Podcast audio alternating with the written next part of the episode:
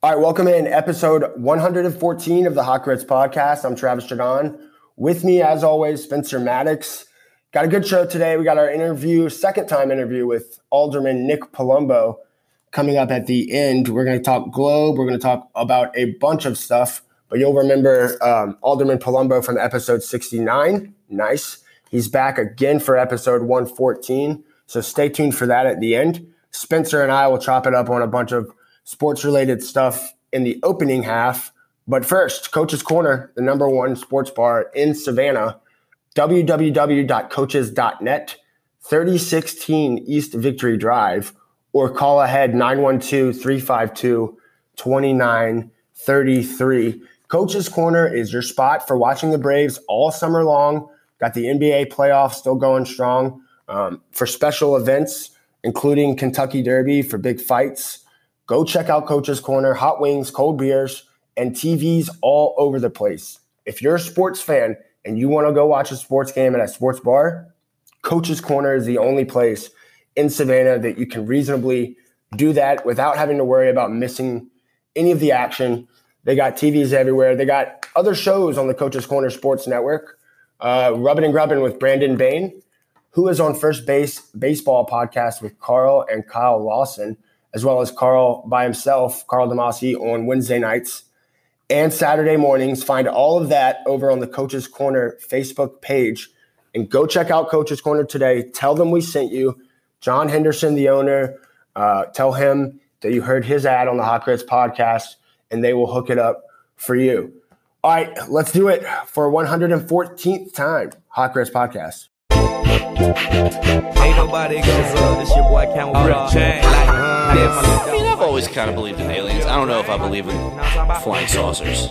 Ain't nobody gonna rip like you might as well just walk up to Cupid while he's on his lunch break, you know, crank his heat or something, yeah. punch him right in the face, punch the little baby right in. We'll see that.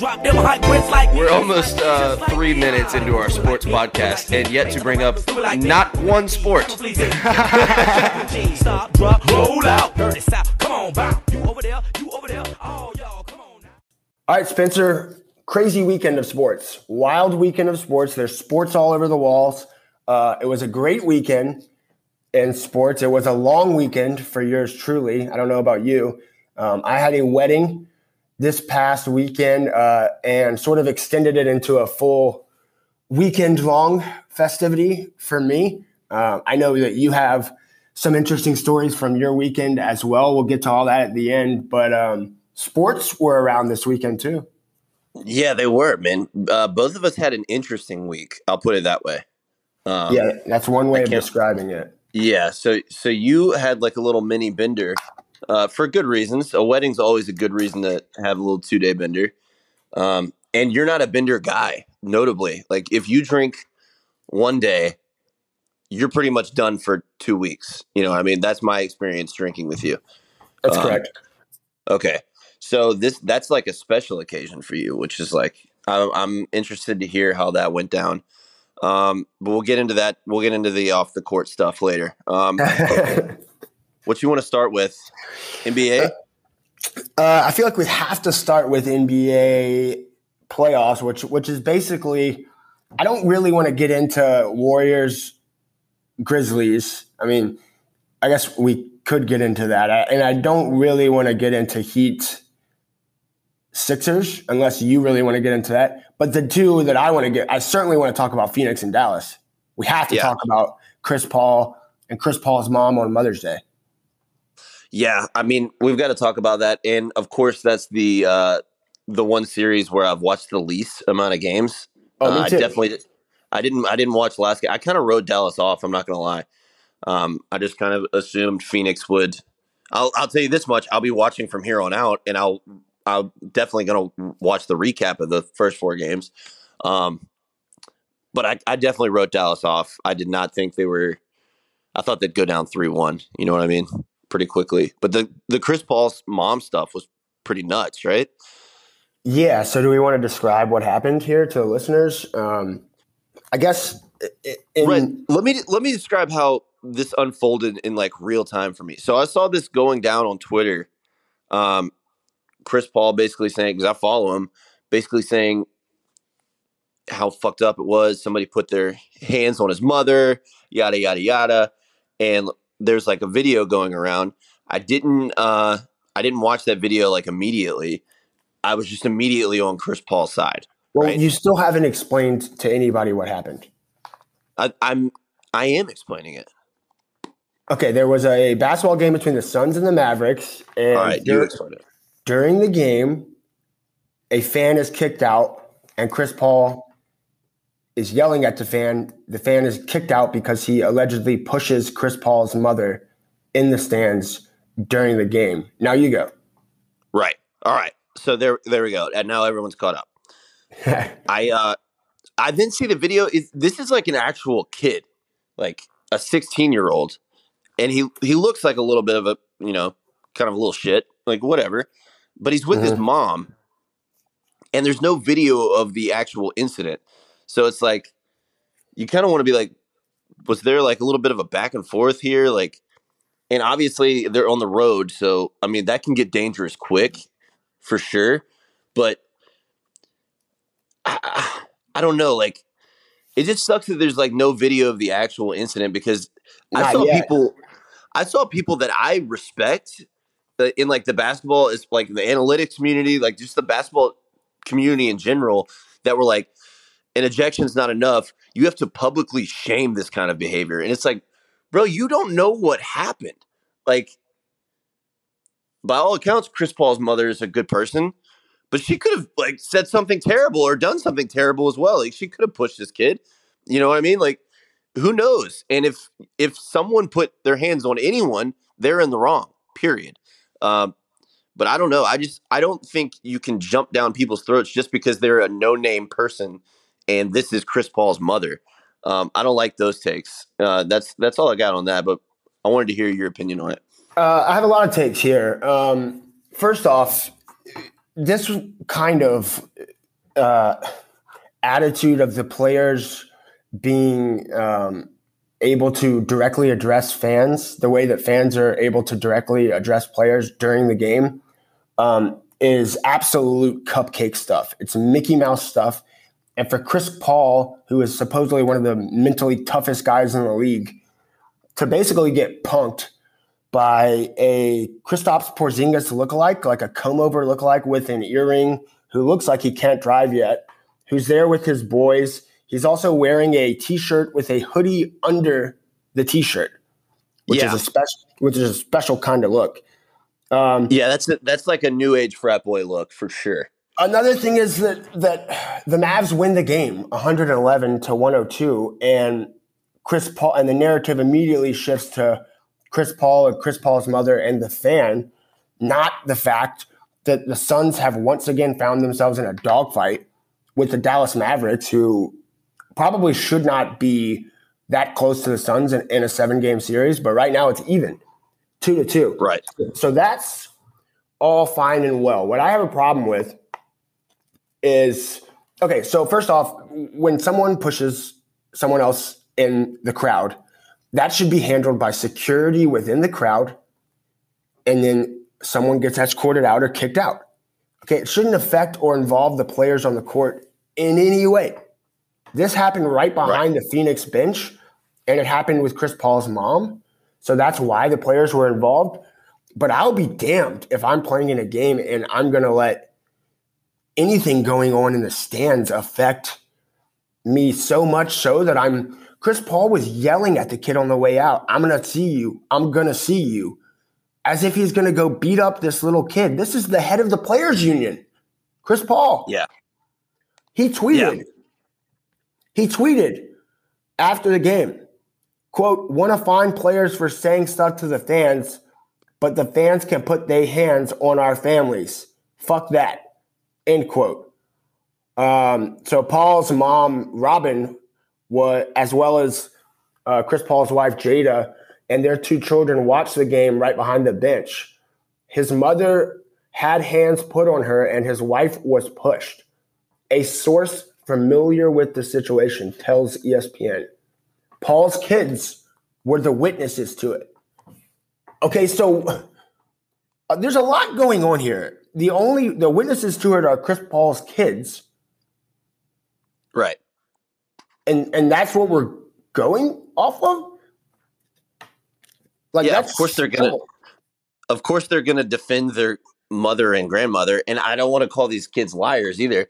But it's just like it, it does not seem like we can get the other side of this story, does it not? Like there's no, no uh, yeah, we're not going to get it, but we're expected to just believe Chris Paul, exactly. and if we don't, and if we don't, then that means we're anti-player safety or that we're pro uh, people pushing women in the stands. That's not the case at all. Like, uh, right. And the, can can I just say this because I've never said it? Like, I've always thought Chris Paul is a bit of a douchebag. You know what I mean? Like, great player. I kind of put him in the LeBron. He's like a mini LeBron to me.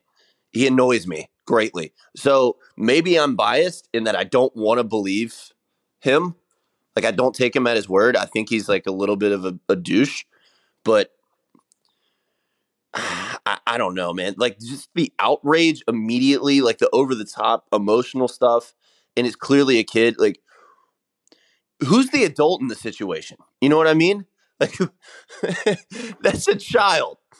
Yeah, Whether, is anybody I mean, going to step up and actually be a responsible adult here and like yeah say that hey, it's unacceptable to push people.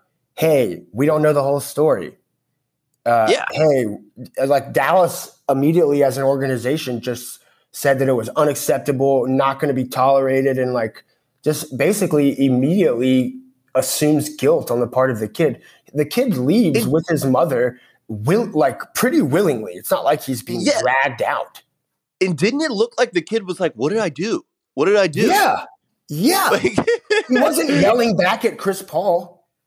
He wasn't yeah. yelling back like "f you," or he wasn't yelling back, you know, "Mavs in six. Yeah. So like I felt fooled. That's what I that's I guess that's what I'm getting at. I felt fooled because I was like, oh, that's messed up. I was immediately on Chris Paul's side. You you don't, dude. You don't get my like stamp of approval, and then I find out it's some bullshit. That that that's got me. You know, that's a quick way to piss off one Spencer Maddox. Yes, exactly. That's um. So, so do you think that there's a trend here starting that Phoenix Suns playoff games result in crowd fights after Suns and four guy last year? I think there is a little bit of juice to that, dude. I think there's also some juice to the Phoenix Suns might not be that good. I mean, they had a bro. They had a little bit of a the Phoenix Suns are that good. Yeah, they had a little bit of a cakewalk uh, to the finals last year. I mean, it, they played well and they made it to the finals. You got to give them that. Um, but they didn't have to go through a Golden State, like a healthy Golden State. They didn't have to go through like the very best of the West. Um, I I kind of thought they were a little bit of a. I said before the playoffs, I thought Phoenix was a little bit of a paper tiger, and I thought Miami a little bit of a paper tiger. Um, Miami looks awesome for the most part. Um, Phoenix looks meh to me so far. Um, so I'm definitely going to be watching the rest of the, this. I I think I wanted to get your opinion on this. I think Golden State is a clear head and shoulders above pretty much everybody else right now, maybe outside of Milwaukee. Um, What's your mm. what's your NBA takes? We'll get into we'll get into Boston and Milwaukee uh, briefly because I did want to talk about that. Um, but what's what's your takes on the Suns? What's your takes on the West? Any, who do you got coming out still? I still like Phoenix. I still like Phoenix over Dallas. I, I definitely I definitely love Golden State, especially. Or we're recording on Monday, so they play tonight. Game four sounds like Ja Morant's not going to play. That's a whole other story in and of itself. Um, They're currently Golden, 10 point favorites last time I checked. Yeah, they are still 10 point favorites um, over Memphis for game four. I would be surprised if Memphis won another game in that series. Sounds like it could be a gentleman's sweep. Um, I would say this, though Ja Morant out tonight. Warriors 10 point favorites. Plus 400 money line for Memphis, who is historically a team that does more with less. I don't know. Plus 400 sounds iffy. We talking I, trap game? Mm, trap game? Are they looking ahead? Potentially uh, talking trap game? I, I, I picked the Suns at the beginning of the year, and I like I still want to lean with the Suns, But if I'm get like if the Suns play the Warriors tomorrow in, in game one of a best of seven, I think I might have to switch to the Dubs. Um, Milwaukee is a team though, like in, in so I guess I'll take the Suns coming out of the West still, but I'm keeping an eye on the Warriors. I'm not ready just yet to ride out to ride off the Suns. But Milwaukee is interesting to me because A, they've done it basically with the same exact squad, and they did it in a very similar way. Remember last year the Bucks would just get blown out in every game one? Right. And people would be like, oh, this is where it ends. And then they would just sort of cruise along while everyone else is worried about Miami, everyone else is worried about Brooklyn. Um, last year, I think Philadelphia, but so and then Milwaukee just really made it easy work, including Atlanta in the Eastern Conference Finals. Right. I think if Boston can take, like, if Boston can beat Milwaukee, then I believe the winner comes out of the West. I think that. I don't think the Heat, Sixers, or Celtics can beat the the Warriors or the Suns. But I do think I would take Milwaukee over over I Phoenix. So I think I would take just because Giannis is such a wagon, man. He's so good. Yeah, he's incredible. I I don't. I wanted to get your opinion on this. I don't like how they're using him on defense. What what makes and it's working. Granted, uh, Jayson Tatum had a bad game. Um, and they they're using him in this like off ball role. It seems like a lot of times they're like putting him in the corner almost on defense, like the help side defender. They're using him as a rim protector a lot, um, and I think the idea is not to get him in foul trouble, but what makes Giannis so good is that even if he's having a bad game on offense, he's still the best player on the floor on defense. You know what I mean? So you're almost like fouling that out already by not having him on the best player. So Jaylen Brown has a good game. I didn't see like hardly any possessions where Giannis it like okay, if you're gonna if you're gonna play Giannis off ball, do it in the first two quarters.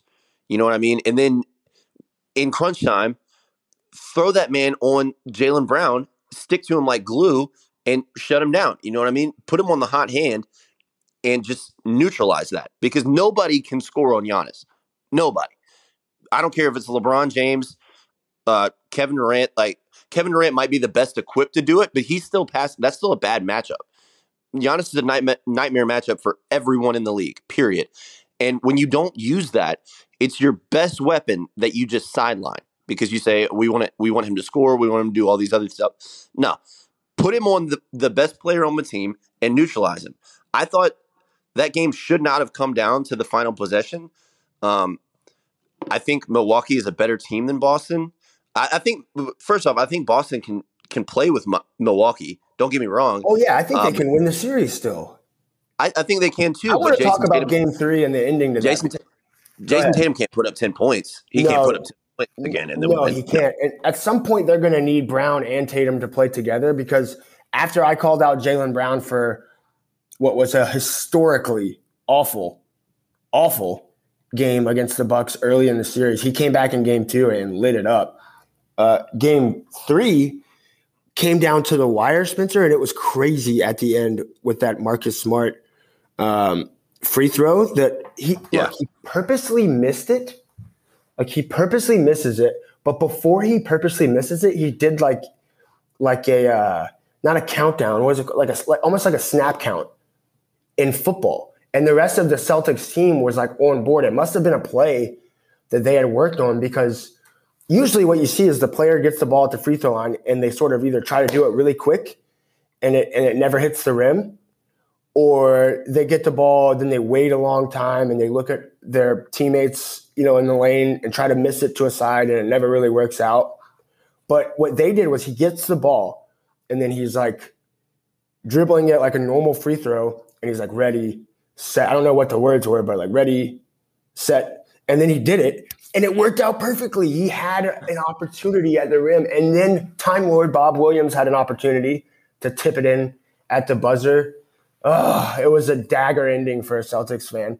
But it should have been three free throws because Marcus Smart was fouled on a three point shot attempt that would have been given to Steph Curry. It would have been given to Luka Doncic. It would have been given to Trae Young. It would have been given to James Harden, but not to Marcus Smart not to the Celtics. we have to go to yeah. line. We have to go to line and miss a free throw on purpose. I thought it was. it was a foul. It was a shooting. I, I understand. I understand thinking it was a foul. I also understand a no call. I think it was a foul. Um, I understand the no call in that situation. I, I probably, if I'm the ref there, I probably call that. Yeah, I, I understand the frustration from Boston fans there. Well, um, because you called the foul. It's not like they didn't call a foul. They called a foul. They just yeah, said he wasn't in the I, act I mean, of shooting. He clearly yeah, was in the act of shooting. Probably should have been free throws. You know what I mean? Yeah. Not not not a no call. Excuse me. It probably should have been free throws there. And oh my god, dude, the the Horford. It just makes it so much worse that that ball went in. You know what I mean? Yes, but, I didn't even think about that. That Horford tipped it in. Yeah, that that makes it so much worse. And uh, and then you have those 15 seconds after when you know that the shot is not going to count, but the announcers must tell you they're reviewing the play. They're reviewing the play, and we've already seen it three times. We know it doesn't count, but you have to sit there for an extra 15 seconds knowing that you're about to lose basically twice in the last 20 yeah. seconds. the Boston bench thought they tied the game up. Basically, that, well, Everybody that shows you how dumb the Boston bench is and how bad those players are and how rarely they're on the floor. Because Luke Kornet's jumping up and down. Uh, I mean, that was tough, dude. Terrible look. Terrible. But terrible. yeah, I, I dude, just just looking ahead, uh, I I don't understand and this is a broader point here. I don't understand how it's possible that Bud hasn't used Giannis on, and I don't want to keep harping on this. He hasn't used Giannis on Tatum or Brown in the in that past game when it was close, especially. Dude, what is that dude doing guarding Payton Pritchard in the fourth quarter? Like just chilling in the corner. You know well, what I mean? I don't understand why you don't like. Okay, so are you saying that you disagree with the reasoning, or that you don't understand the reasoning? First off, I disagree with the reason entirely. If he, if he was my best player, he's guarding the best player one through right. But then you can can't. But then you can't play him forty minutes, which he which he played forty minutes. Why not? Why can't you have to? Because you have to give him time off. And if he's on the court, there's ways to get a guy time off while he's still on the court. One of those ways would be to guard a bum like Payton Pritchard. I guess in the regular season, yeah, but you can do it in the playoffs, especially in a massive game. I don't know, man. I, I kind of I think it's kind of smart what they're doing. Like it'd be different if they were losing. All right, so yeah, uh, uh, let's let's run with that logic. What about in the fourth quarter when the game's tight? Yeah, Why I want, I, I, want one, I want my best defender on whoever the best offensive player is. Absolutely, especially when that defender is the best defender in the world. Period. Point. But okay, so Mike Budenholzer is not dumb. So why is he doing that? There has to be a reason. I don't get it. That's that's what I'm saying, and it's troubling to me. Is that what they're going to do uh, against somebody like the Warriors? Are they not going to put Giannis on Steph Curry at all? Are they not going to uh, like? Well, who would Giannis have to even guard, like on the Suns or the Warriors? You know what I mean? Like I don't. You put him on Devin Booker. You oh. put him on Chris Paul. It doesn't matter. You take one of those guys off the floor and say, okay, he can he can guard. He's basically two people on this one person. Okay, he neutralized that player. We're getting so, a little too inside basketball, but I hear you on that. Right. But okay, if Giannis is guarding Devin Booker on one end, let's say Bucks Suns finals, the NBA's worst nightmare, by the way, a repeat yeah. of Bucks Suns finals if Giannis is guarding Booker on one end, Booker puts up a shot, misses, and now the Bucks are coming back down on the other end. Booker's not guarding Giannis. No. Okay, so now you have a cross match the entire time. Now you have Giannis the entire game looking for his guy to guard to defend each time after uh, coming down the offensive end. Like he's gonna have to find Devin Booker and match up with him every time because Booker won't be right on him. Does that make right. sense? Like if you're not guarding the guy that's guarding I, you. you I have- do see what you. I do see what you're saying, and we'll move on. And when this becomes a, a talking point in the next series, I promise you, I'll bring it up again. But Giannis is a better defensive player than he is an offensive player. He's a fantastic offensive player, but he's the very best defensive player in the world. That's what makes him the best player in the world in my opinion. And when you don't put him, when you don't utilize that to its fullest extent, you handicap your team. You you are less than what you could be. That's all I'm saying. And I I think the Bucks could be the best team in the world, but I don't know what that looks like because they won't utilize, they won't play to their best ability from coaching decisions. So I don't know. I guess it's just frustrating from a basketball fan not to see those matchups and not to see Giannis like get that opportunity. But I, I maybe I am wrong, but we'll see in the next series moving forward because clearly right now what they're doing is working. Uh, I want to see them in a hole though. I want to I want to see them down two one or down three one, and if they still do that, then that's on them. All right. Well, let's move on to uh, some kind of off-brand sports. We had Kentucky Derby over the weekend, but we also had a big, big boxing fight. Canelo Alvarez uh, knocked out, or I mean, I'm sorry, Canelo Alvarez loses in upset fashion Saturday night uh, in Las Vegas. And Spencer, you've rewatched the fight. I have not. I've had my hands full with a bunch of other sporting events. Like, what a rough life we've had, you know, Spencer. Like, we just have so yeah. many sports that we, we have to watch. So I want to let you kind of break down the Canelo fight. We won't go long on this, maybe five minutes or so. Tell us what happened, how Canelo lost, and why it matters. Well, the the judges scored it the first four rounds. This was controversial as hell. I even tweeted about it that Canelo won the first four rounds. That is not what I saw. Um, neither one of us can pronounce this guy's name. We're going to say Bivol. Is that what we? Is that what we? Uh, yeah, I like on? that. I like that. Bivol. All right, we're going to keep rolling with Bivol. Um, he's a legit fighter, obviously. Um, a champion in his own right. Um, obviously, nobody gave him a shot against the best pound for pound fighter in the world, or what was the number one ranked pound for pound fighter in the world. That will no longer be the case. Um, Canelo just got outclassed, man. Like he got there was a couple times he got like put in a corner. Um, Bivol threw way more punches, dude. It looked like Canelo was just trying to figure him out and like kind of like see where his openings were and then try and attack. Uh, and he just never figured it out. Um, he's also kind of known for starting a little slow and like not being super aggressive in the early rounds. And it came back to bite him in the ass. Like he needed to let his hands go. Um, but Bivol looked faster as well, which was a little strange to me. Like I don't I don't know. He just looked he did not look like an underdog the entire time. It looked like pretty much after round two or three, I was like, okay, this is a real fight, and this guy looks like the better fighter. Um, so it wasn't like a fluke. It wasn't like he like hurt Canelo early or something like that, which is what I was thinking when I saw the result. I thought maybe he got to him, hit him hard, and then Canelo was trying to like regroup the entire time. No, he just got outclassed. Uh, so that was really interesting to see. Uh, I'm a big Canelo fan. I know you you are, you're a Canelo guy as well, right? Trav. I like Canelo. My bad. I was on mute. You're good. I am a Canelo guy. I like Canelo, and I didn't watch the fight, so I don't want to pretend like I did. But I've read about it, and, and I've seen like the CompuBox stats from it. it. To me, it just goes back to what who who my guy has always been, Floyd Mayweather. Going undefeated in boxing is nearly impossible, and that's what he did. Like Canelo is one of the greatest fighters of this generation, and even he had a slip up. It's not like Bivol's like or Bivol's like, you know, a, a terrible fighter. Like it's not like an all time upset. He's undefeated, by the way, but uh, like I I just think that this is not great for boxing. Like even though it could be a good fight, it could be you know a high pay per view, but it's not great for boxing that your rising star loses to a guy that essentially no one had heard of outside of extreme boxing circles.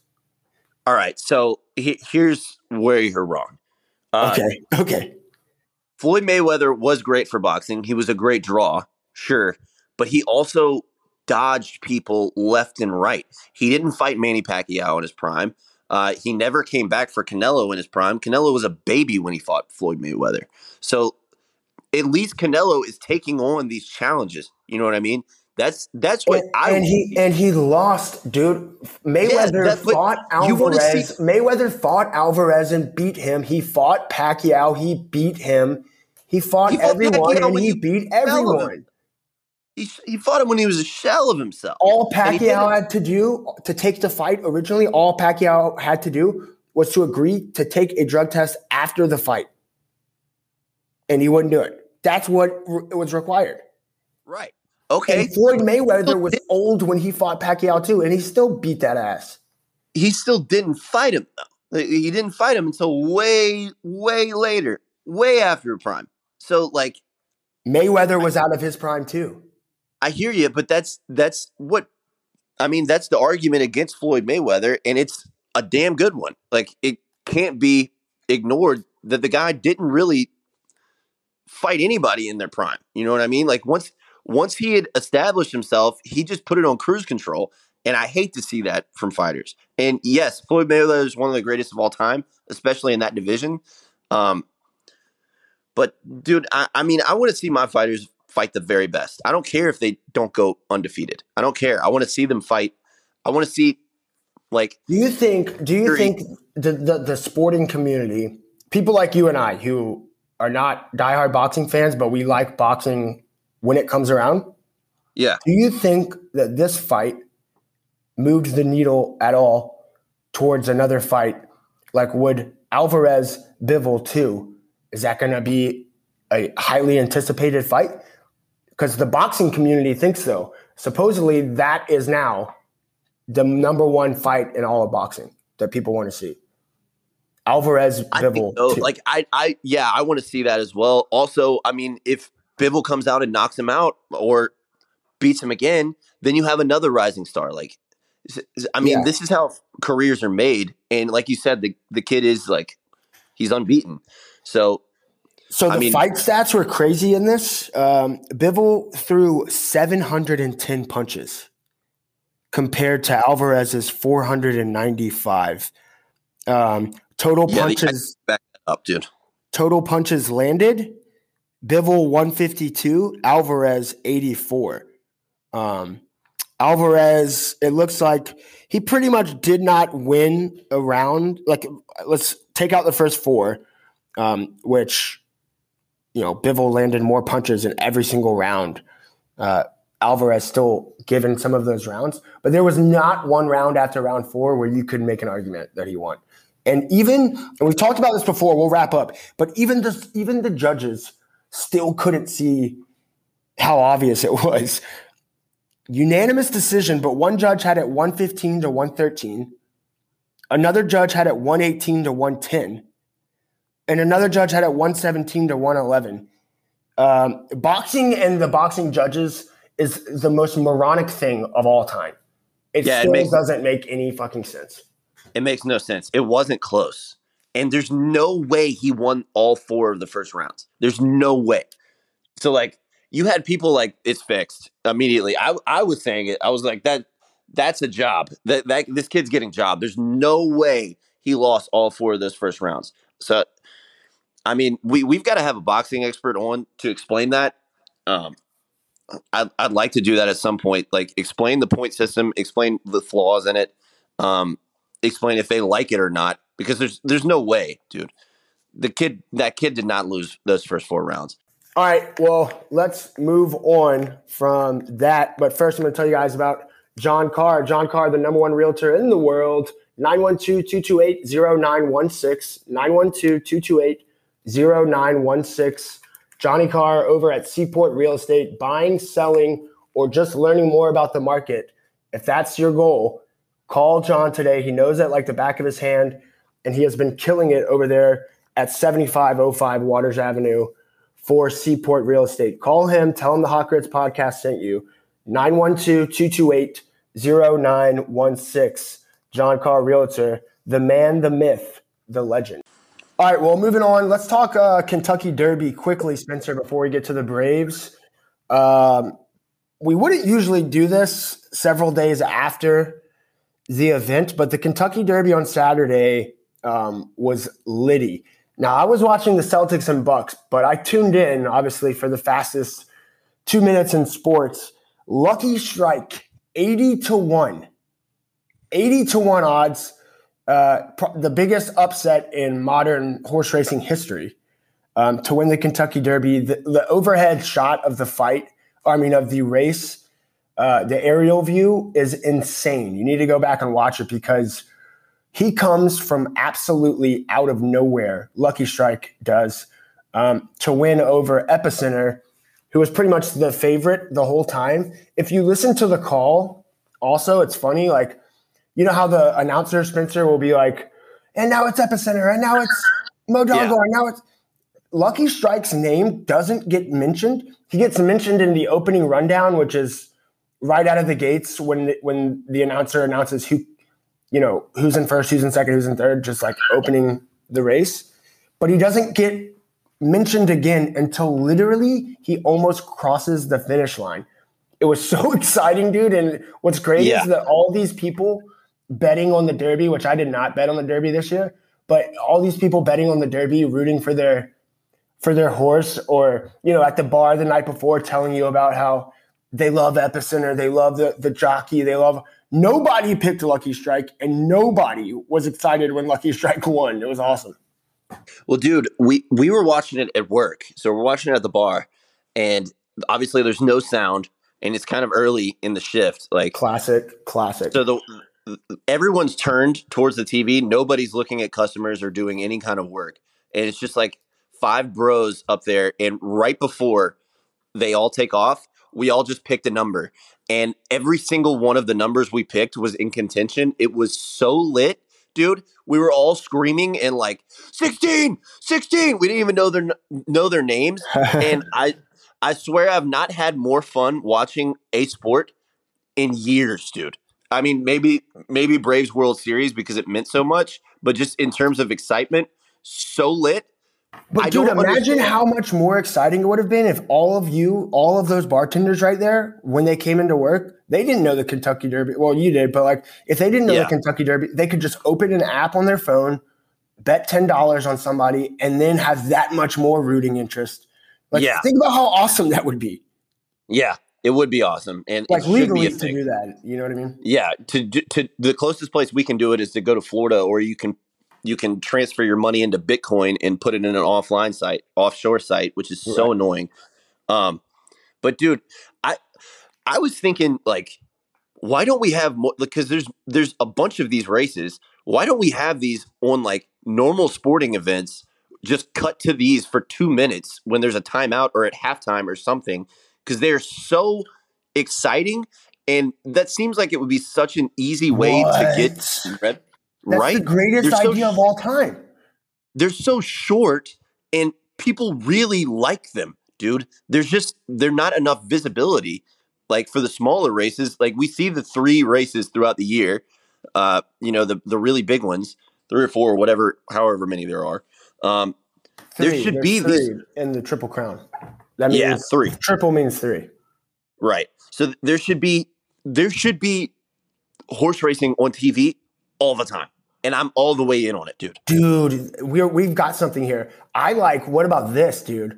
What about three horse races, like just three horses in the field, but it's a March Madness style. So there's like 16 races in one day, and you just Love keep ad- and you just keep advancing until you get to the final eight, and then they they race in what is called uh, the, the Hot Grits Derby, right? For, for 100 million dollars. And, Dude, and are we horse promoters? Listen, in our races, the people get none of the money. The horses get all of the money, and they just and they just get the prettiest. And they just get the prettiest ponies and the best food, and, and they just live in the nicest barns. Oh man, oh man, this went from legitimate idea to hilarious real quick, dude. Damn, we can't take anything seriously. Who are some of the greatest horses of all time? Not just horse okay. race, not just not just race like racing horses. I'm talking about fictional, real, any horse. Right. All right. So we were supposed to do a top four segment, um, and I failed because I can't really name four famous horses, dude. Like I'm, I still struggled. So I'm gonna let you carry this, and then I'm gonna throw in some horses every now and then.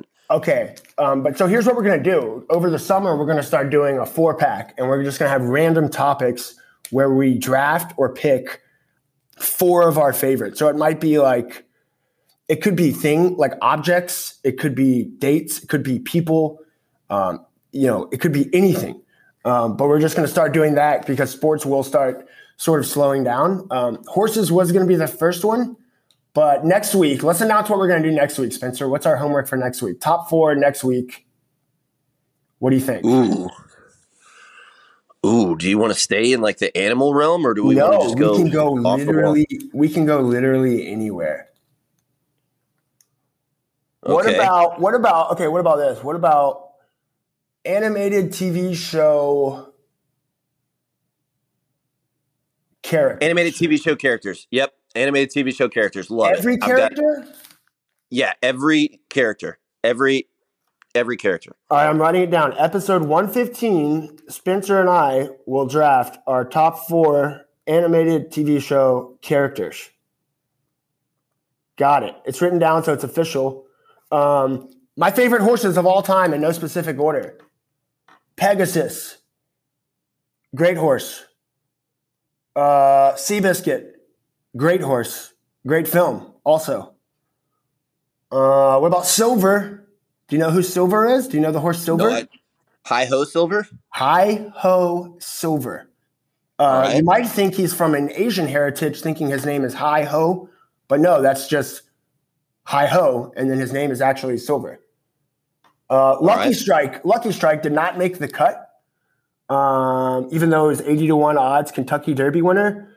I remember American Pharoah, who was the athlete of the year I'm pretty sure Time magazine named him Athlete of the Year, American Pharoah. Uh, those are my favorite horses of all time Pegasus, Seabiscuit, Silver, and American Pharoah. All right. And I'm going to name the three horses that I know uh, Mr. Ed, the talking Mr. one. Ed, Mr. Ed's a good horse. Right. Um, I'm going to Secretariat because he's the other horse that you didn't name. There was Seabiscuit, then Secretariat, the two most famous, right? Um, yeah. Um, and then Medina Spirit because that's the one that I remember from last year. Didn't Medina Spirit get murdered after the race? Yeah, yeah. I, I, I think that's the one that got like caught using, and then then oh, ended up dying. Oh, so one of your favorite horses was actually a cheater, allegedly. Hell yeah, dude! Anything to win. That's what we do here. M- Modena Modena McGuire. First off, and PETA PETA, please don't sue me because I'm totally kidding. But straight up, dude, if I was a horse owner, you know my horse is using steroids, bro. We're doing everything we can to get an edge. Do you want to guess how much Lucky Strike cost to buy originally? The owners, how much they paid for Lucky Strike? You gonna you gonna let me ballpark it? Uh, yeah. If you get within plus or minus ten thousand. All right, I'm gonna go thirty-five thousand. Nuh-uh. Yeah. Do you know how much other horses cost? No idea. Uh, okay. Well, uh, okay. Damn it. Lucky Strike cost thirty thousand dollars, but that is. but dude, that is a crazy low price. Usually, it'll be six figures. Really? Yeah, and you got God damn it. Of course you it. did it. You, you ruined the bit. Let's go, dude. That's what I do. All right, quickly on the Braves. Quickly on the Braves. They're playing better. They're starting to find something here, Spencer. Um, don't want to get ahead of ourselves because, as we know, there's a lot of baseball left. Tons of baseball left. Lots uh, of baseball left. The Braves are 14 and 16 heading into a two game series against the Boston Red Sox starting Tuesday and Wednesday uh, before three games with the San Diego Fathers, the Padres. Uh, homestand for the Bravos. I believe that the next time we record, they will be over 500.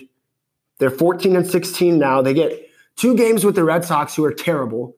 Uh, they've lost five in a row, I believe and the Padres, who are eh, not great. So next five games, if the Braves can go four and one, I think next five games Braves go four and one.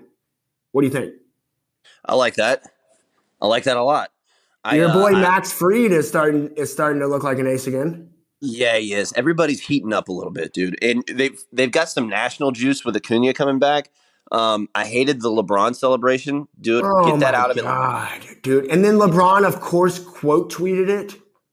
Yeah, you, dude. Ugh. You know, Acuna didn't know that that was LeBron's celebration, right? Like he, no, he, he did because they told him about it the next day. They said, "Did you see LeBron quote tweeted it?"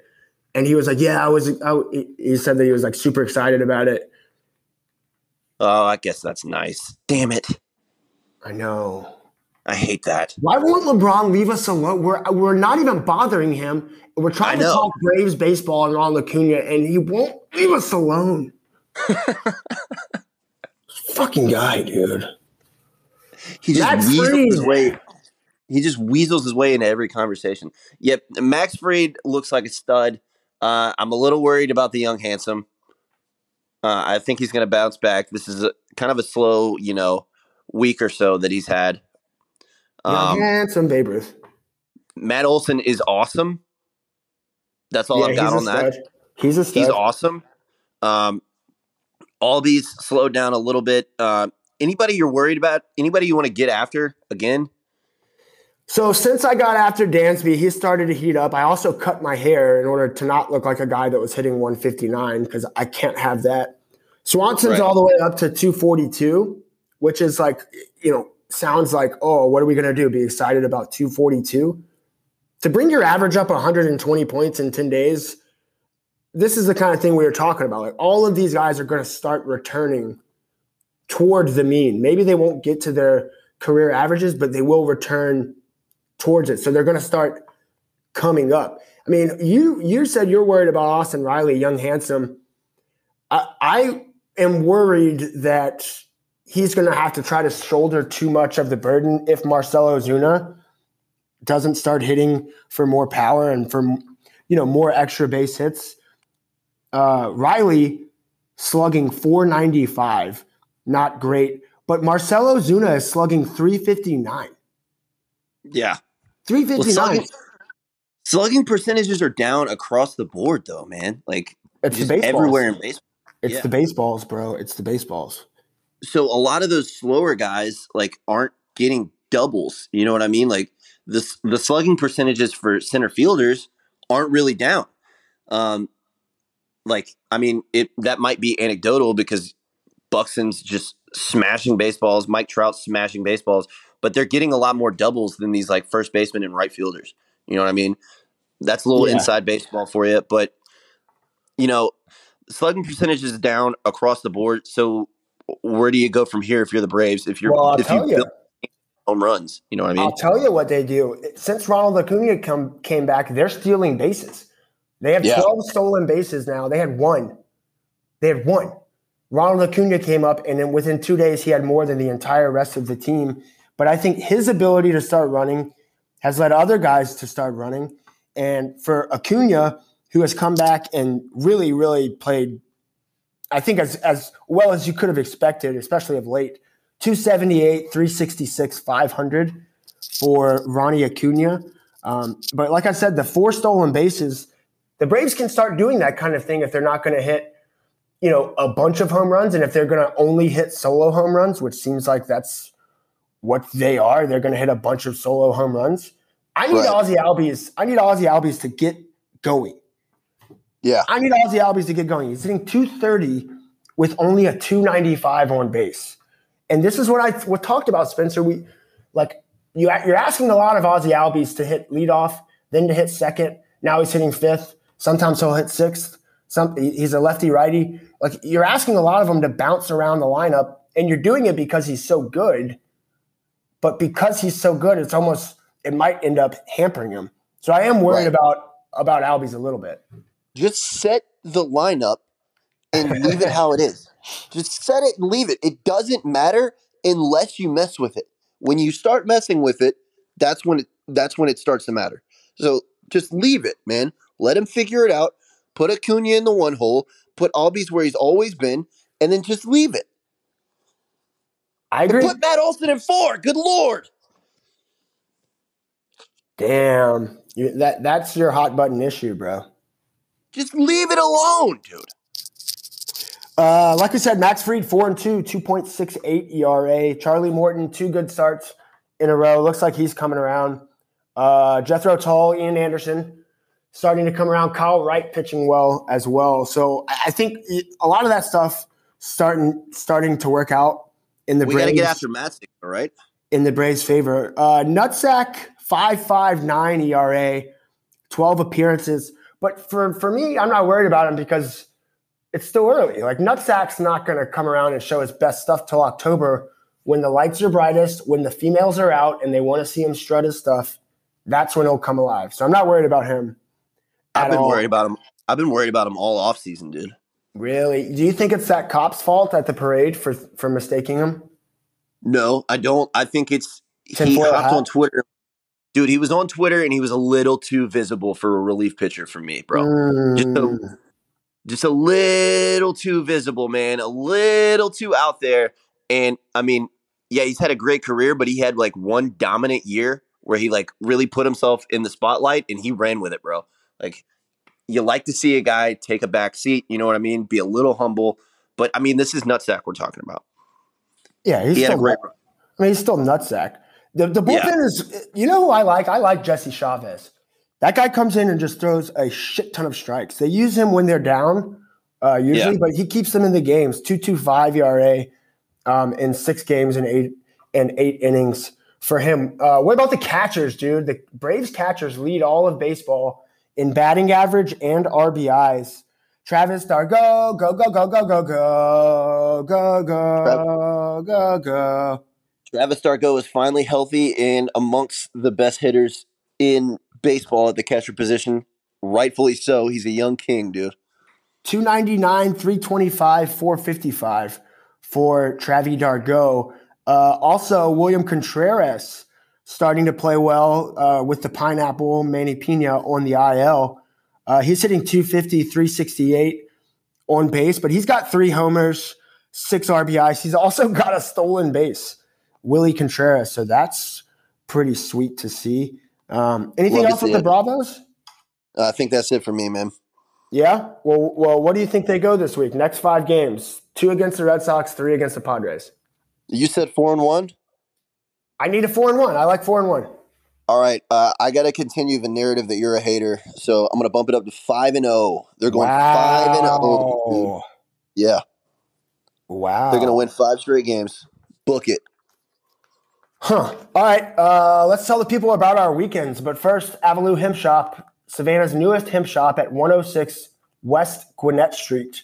Find them on Instagram at Avaloo Savannah, A V A L O O Savannah. Um, you can also see a story that I wrote about the shop and about kind of their origins on connectsavannah.com. You can also find Hot Grits podcast now on connectsavannah.com. Just go to connectsavannah.com and then click the podcast drop down link and you'll see our show page there. Go to Avaloo Hemp Shop at 106 West Gwinnett Street. Check them out for Delta 8, CBD, uh, gummies, lotions, and more. You can find uh, QR codes on a lot of their products so you can tell where the products are coming from and, and sort of how they're grown. But Georgia based, Georgia owned, and now with a shop in Savannah, Avaloo Hemp Shop, right by Forsyth Park on West Gwinnett Street. Uh, Spencer, you went to a poker game uh, this past weekend, and you called me from it, and you had an interesting story to tell, bro. Um, so I show up. Everybody knows I'm a poker player. Yep. Um, I, I, I got word that there was a cash game um, that I could do well at, which is what I'm always looking for. I'm always looking for a soft game. That's uh, especially cash games. I'm trying to make money. I don't go to there to lose money. So I got word that there was a game I can make money at. I'm there. So I show up at seven. It's supposed to be a seven o'clock start time, right? Mm-hmm. And uh, it's just one dude and two girls there, like right right on the front porch. They're uh, they're chiefing some herbiture, um, as you like, you know, as, as you like to call it, herbiture. Um, the greenery. The greenery, yeah. And uh, obviously, I don't smoke, so I was just like, no, I'm good. And he he introduces me. He's like, hi, I'm uh, whatever his name is, and then he goes, this is my wife. Says her name, and then looks over to the other woman and says, this is also my wife. And I started to laugh because I thought he was joking. Like, like that's a weird way to introduce yourself. You know what I mean? Yeah. And I'm so glad I didn't because we're the next words out of his mouth were we're polyamorous. And then What? I blacked out. Yeah, yeah. Then I blacked out and I like if you know me, you know like like I'm cool with whatever you want to do, bro. Like you do you. You know, I'm not judging anybody. I want everybody to be happy. But I wasn't told this ahead of time and I'm the only one there. And when I say I was truly uncomfortable and did not know how to react, bro, it was I, Wait I a second. So you, when you showed up for the poker game and you walk inside and meet th this guy that you've never met, it's just Yeah. you, him, and his two wives. yes. And the five children shit!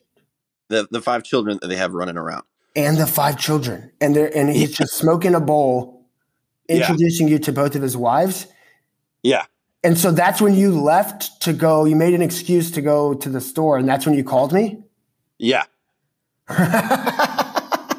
So so my friend my friend that I've known for a long time doesn't tell me first off that he's not going to be there at 7 that nobody's going to be there at 7. The game doesn't start till 8 even though it says on the invitation that it starts at 7. I'm So no guessing he didn't tell you that you were about to walk into a polyamorous household. No.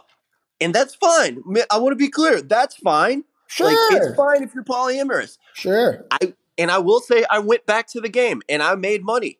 But somebody give me a heads up, bro, because that's all I was thinking about for the rest of the night is that this person has two wives and they're right here and everyone knows it and am I the weirdo? Like am, am I the weirdo here?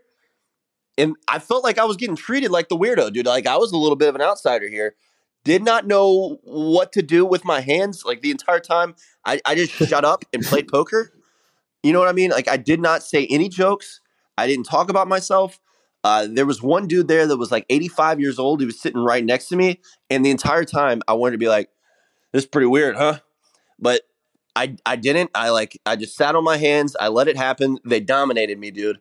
And uh, that's my night with the the polyamorous, the polyam, the polyami, the poly the polyamorous group. That yeah, very interesting. So it poker was night. the it was the polyamorous poker game. Yeah, the poly polyamorous poker. That's what we're Poly calling it poker. forever. Okay, Poly- so can you give us a grade, a letter grade? Overall, Oh, for the evening? overall experience, letter grade. Oh, I'll give him a C plus. That'll pass. That gets you a degree. Yeah, I'll give him a C plus. I don't want to dunk on these people. They did nothing wrong to me, but I was incredibly caught off guard, bro. Like incredibly caught off guard. I didn't. It's not often where I have nothing to say, and I had nothing to say. I was stunned. So um, that was my weekend. You had a you had a wedding though, huh? Oh yeah, time for a wedding recap, dude. So my cousin Heather, congrats to Heather, gets married to her new husband Brandon on Friday, this past Friday in Savannah, down at Lafayette Square. Uh, so set the scene. I got to set the scene for you. Afternoon wedding, uh, 5 p.m. wedding in the square, uh, short wedding, and then reception nearby at the Knights of Columbus downtown. Open bar, uh, nice spread, nice food spread.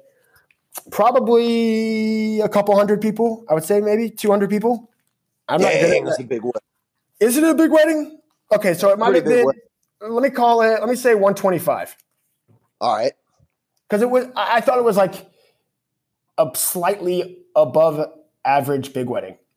Does that make sense? But if 200 is huge, then it wasn't that. It's it's not massive, but it's pretty it's pretty dang big. It's on the bigger side. So we're gonna go sure. 125 to 175 people there. Okay. Um, Word. First off, I got obliterated Friday night uh, after the wedding or at the reception. So a lot of this, uh, you know, recap is coming from my phone notes, which I'm just typing in the whole wedding and the whole reception. And you can tell as I get further down in the notes doc on my phone that the spelling is just unreadable. A lot of the things I had no idea what I was talking about. And, and at one at one point, I, I put DJ goatee laugh out loud. That's what I put as as one of the notes. So the DJ, we'll start there. Uh, DJ no band. Uh, so that's a positive. DJ no band, positive. DJ with uh, a bald head, but a, a full goatee, negative. Uh, he reminded me of a guy that worked at, um, like he was a guy, he's a guy that works at movie gallery or something like that. You know what I mean? Right. But was he's he, like, was he was he a little bit Hispanic? Because I think I know this guy. he was not a little bit Hispanic. Oh, okay. Points deducted because bald head, a little bit of a goatee, Hispanic guy would have been points added because that guy's cool. If it's just a white guy, I'm I'm envisioning something negative now. Okay. Um, so reverting back to the actual ceremony, short Right. ceremony, positive. Uh, square weddings, outside square weddings, negative. Not a fan of those. Uh, I don't want to have to like work, and I and I'm with my date, you know, which as we're walking up to the wedding, I'm walking through the square, you know, t- towards the seating or the standing area to watch the ceremony, and she and my date's with me, and she's like, "Can we walk on? Can we not walk on the grass?" And I'm looking around, and I'm like, "Well, it's a square of, you know, it's a square of grass. There's, there's just grass all over the place." And so I had to walk back out, back around to get back onto the sidewalk, so she could walk on the sidewalk up to the ceremony. So not a fan of having to deal with any of that shit uh, at a wedding. Just, just go to a church. You know what I mean? Go to the house of the Yeah, Lord. yeah, yeah, yeah. I'm with you there. So that's a negative. My brother-in-law, Chris, was the um, what do you call the person that that marries the two people? Was it the offic, offic, aficionado or official? Of- Official. Yeah, yeah. Okay, so he was officiating the wedding, um, and I thought his performance was eh. It was eh. My brother-in-law is a great public speaker, really funny, um, never gets nervous, but you could tell in you know during the ceremony he was he was shaking his words a little bit. It was a little iffy, um, and it ended up being probably a little longer because of some of the words that he was stuttering. So not great performance by Chris, but he So Chris made was it. off his game a little bit, maybe. Huh? He was just off his game a little bit. Maybe so. he had a little bit too much to drink. Well, I think before. so. Listen, he's done a lot of weddings. Um, he gets paid nothing for them. He just enjoys uh, being a part of the. I think he enjoys just being on the stage because he's he's married to like several of his friends, and including he's he's also uh, of, officiated his his sister's wedding. Uh, so he's he's a veteran at this. But not look, not every game's a perfect game. Not Right. every game's, but what do you do? You got to make up for it on the back end. So when he gives his speech at the reception, people are wondering: Is he going to bounce back from that? Is is he going to stutter? Is he going to be nervous? Oh no, no, no, friend, he was not. He gave a heartfelt message to the bride and the groom, and he ended with a reading, a poetry reading.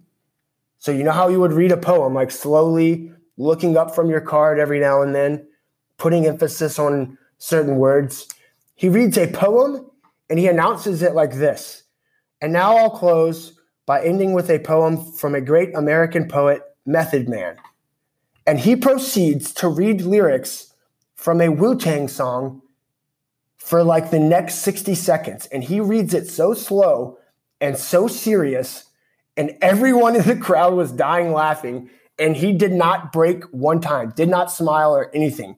He was reading it like it was a Bible verse. And it was the pretty vulgar language coming from a method man. so that's a plus. So it. he bounced back from that. That's a plus. We're back up to a plus.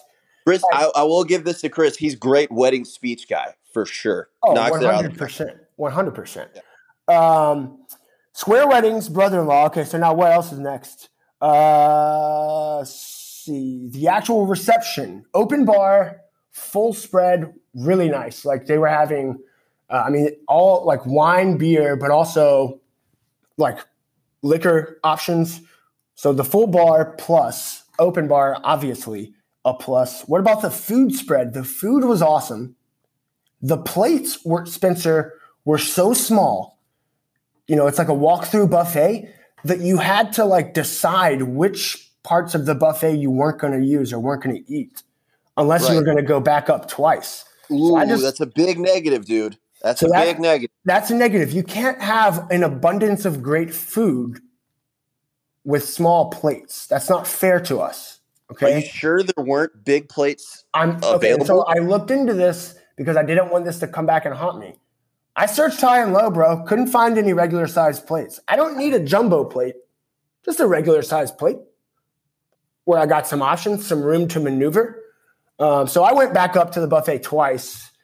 Uh, that's a negative. That's a negative. All right. Sparklers after a wedding, when you have to line up after the reception, when everyone is housed and ready to go to the bars or ready to go to wherever they're going. They're drunk. Everyone's drunk. No one wants to get organized.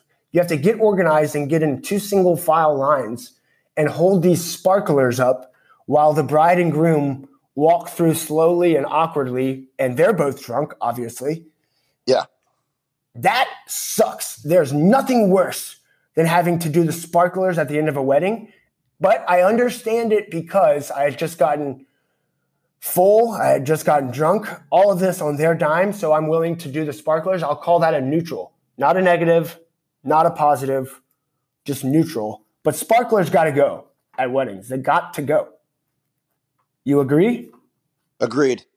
So, but you did get hammered, which is a major plus, right? Like, correct. Last negative though, I lost my Ray Ban sunglasses, uh, which stunk. That's not great. But that's no one. That's no one. No one's fault but your own. And look, hand up, hand up, hand up. That's on me. That's All my right. responsibility. It's my responsibility. so, do you have a final grade for this wedding? Of course I do. This was an overall grade of a B plus wedding, and that ain't nothing to sneeze at. Now, a B plus, not. a B plus wedding gets you places. And look, check in ten years from now. If they're still married, I might bump it to an A minus. Who knows? I'm sure they will be. So it has the potential to become an A wedding, but right now, A plus wedding, not bad at all. Love it. Love it. And just a reminder, uh, don't invite us to your wedding if you don't want us to grade it because we're going to grade it. It will be recapped in full. Yeah. Yeah. Um, oh, also, there were no fights. There were no fights or anything like that. So that could have bumped it up to an A minus if there was at least one fight. No violence, not great. All right, fights are a positive. All right, word. How do they find you on Twitter? Find me on Twitter at Spencer Maddox underscore. Don't you dare forget that underscore. Trav, how do they find you? All right, we're jumping you guys now to our interview with Nick Palumbo. Nick Palumbo, second time on the Hot Grits podcast. Uh, we are not going to introduce him at all. We just start rolling. We start recording with him. Uh, you guys are going to really, really love this interview. I think it's funny. Uh, it's informative. Uh, the good question count so Nick Palumbo says, good question to me twice during the interview. He says it to Spencer twice during the interview. So we tied on that. Stay tuned for that episode or for that interview with Alderman Nick Palumbo. Until episode 115, stay safe. Wash your hands, you filthy animals. Peace. You guys saved the globe. Well, do you want to start right there? We're, we're already recording. Uh, Nicky P. I'm calling you Nicky P. By the way. Come on, man, bring it, bring it for the Spin- Hot Grits podcast. Spencer, you still have to call him Alderman Palumbo. Don't forget that. right. Uh, yeah, well, let's let's start there though at the Globe. Can do you want to just kind of generally update us on on what's going on over there, not just with the Globe, but with that development in that area? Well, I gotta thank you guys for being fierce advocates for going global which is just super nice, right? just nice all around, nice. I don't know if you guys are still doing nice, but I still do nice from the, our last interview a year ago. Nice. Nice. Nice. Nice. Nice. Um, but it has been it has been a wild journey for the globe. I mean, just to do the traffic engineering alone at that intersection, it's White Bluff Abercorn and DeRenne. It's like malfunction junction for traffic engineers. So yeah. uh, only through the diligent planning of a local partner, and we got really lucky that a local business stepped up to the plate because anybody else would have looked at that globe and they'd be like, nah, nah, man, I'm not gonna, I'm not gonna get a 1950s right. 60 foot diameter steel ball. I'm not gonna keep that. Uh, but only Greg Parker, only Greg Parker could have the vision to not only uh, save it, but to really make it a feature of the site.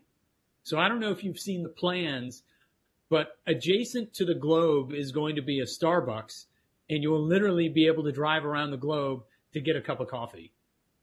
That's awesome. That's so awesome. It's it. uh, Savannah engineering at its best. Well, can I ask this? I know a then lot. You're going to drive right underneath, so he's going to repaint the thing. Okay, so that was yeah, that was the follow up. Oh, so here's the here's the two things that since our last interview, um, and, and I should say like that interview showed us how much people actually cared about. Like maybe it was a bit for us a little bit the globe, but people actually cared about what was going on in that actual area. And the two things that concerned or, or that people asked me about the most after that interview um, was a are they going to repaint it? Are they going to give it some tlc and what will that look like? Like is, is it still going to look the way it does with the advertising on top etc and then the second one was that people would act, were actually complaining.